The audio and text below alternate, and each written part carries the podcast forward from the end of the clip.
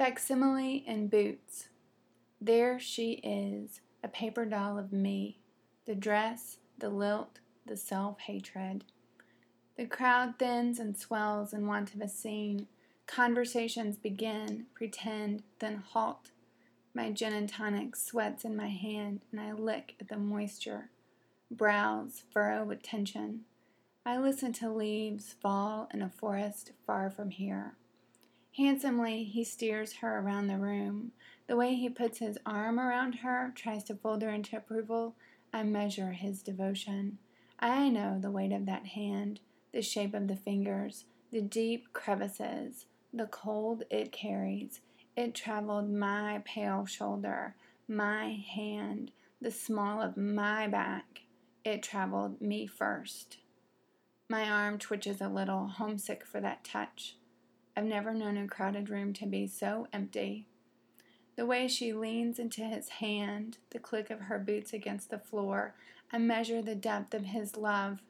Her boots are a worn shade of black, shining buckles glint like razor blades, sutures of laces along the side.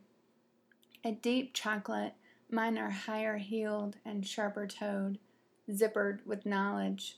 She steps deliberately with an ease I wish weren't there. He hasn't gotten to her. Yet. I know the words he whispers to her in the dead of night, when no one else is there to hear. I do. I know the heat of his breath, how the words warm with innovation.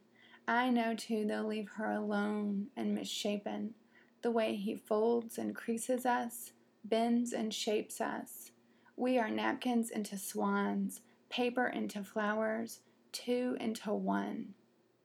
We talk, she and I, in the corner under a blanket of watchful, nervous eyes.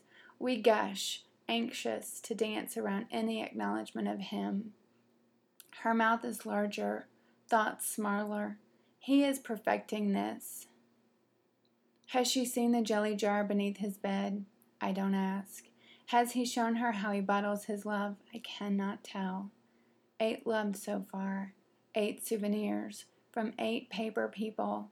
Sameness swimming in a pink pickling solution, not unlike the jar of olives in the kitchen, not unlike those at roadside stations, fat with briny eggs, knotted pig knuckles. Surely she's seen the knives, used them to cut fruit for breakfast. I know the way he will lay her down, wear her down, hold her down, as he finally declares his love for her. She'll close her eyes, lean her head back, each limb a moccasin against a writhing other until she doesn't know her body from his. She won't feel the slice, not at first. He loves her. Confusion will come at the sight of sheets soaking red, but he loves her so. When the pain arrives, she'll bear it, she'll marry it, she'll try to become worthy of it part missing becomes such a small thing.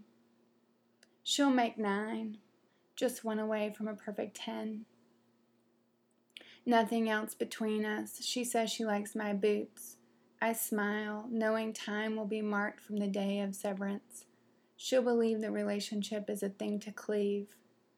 I reach out, touch the soft of her arm, affirm how lucky she is before I hobble on. My boot hardly pinches, not any more, the place my toe used to be.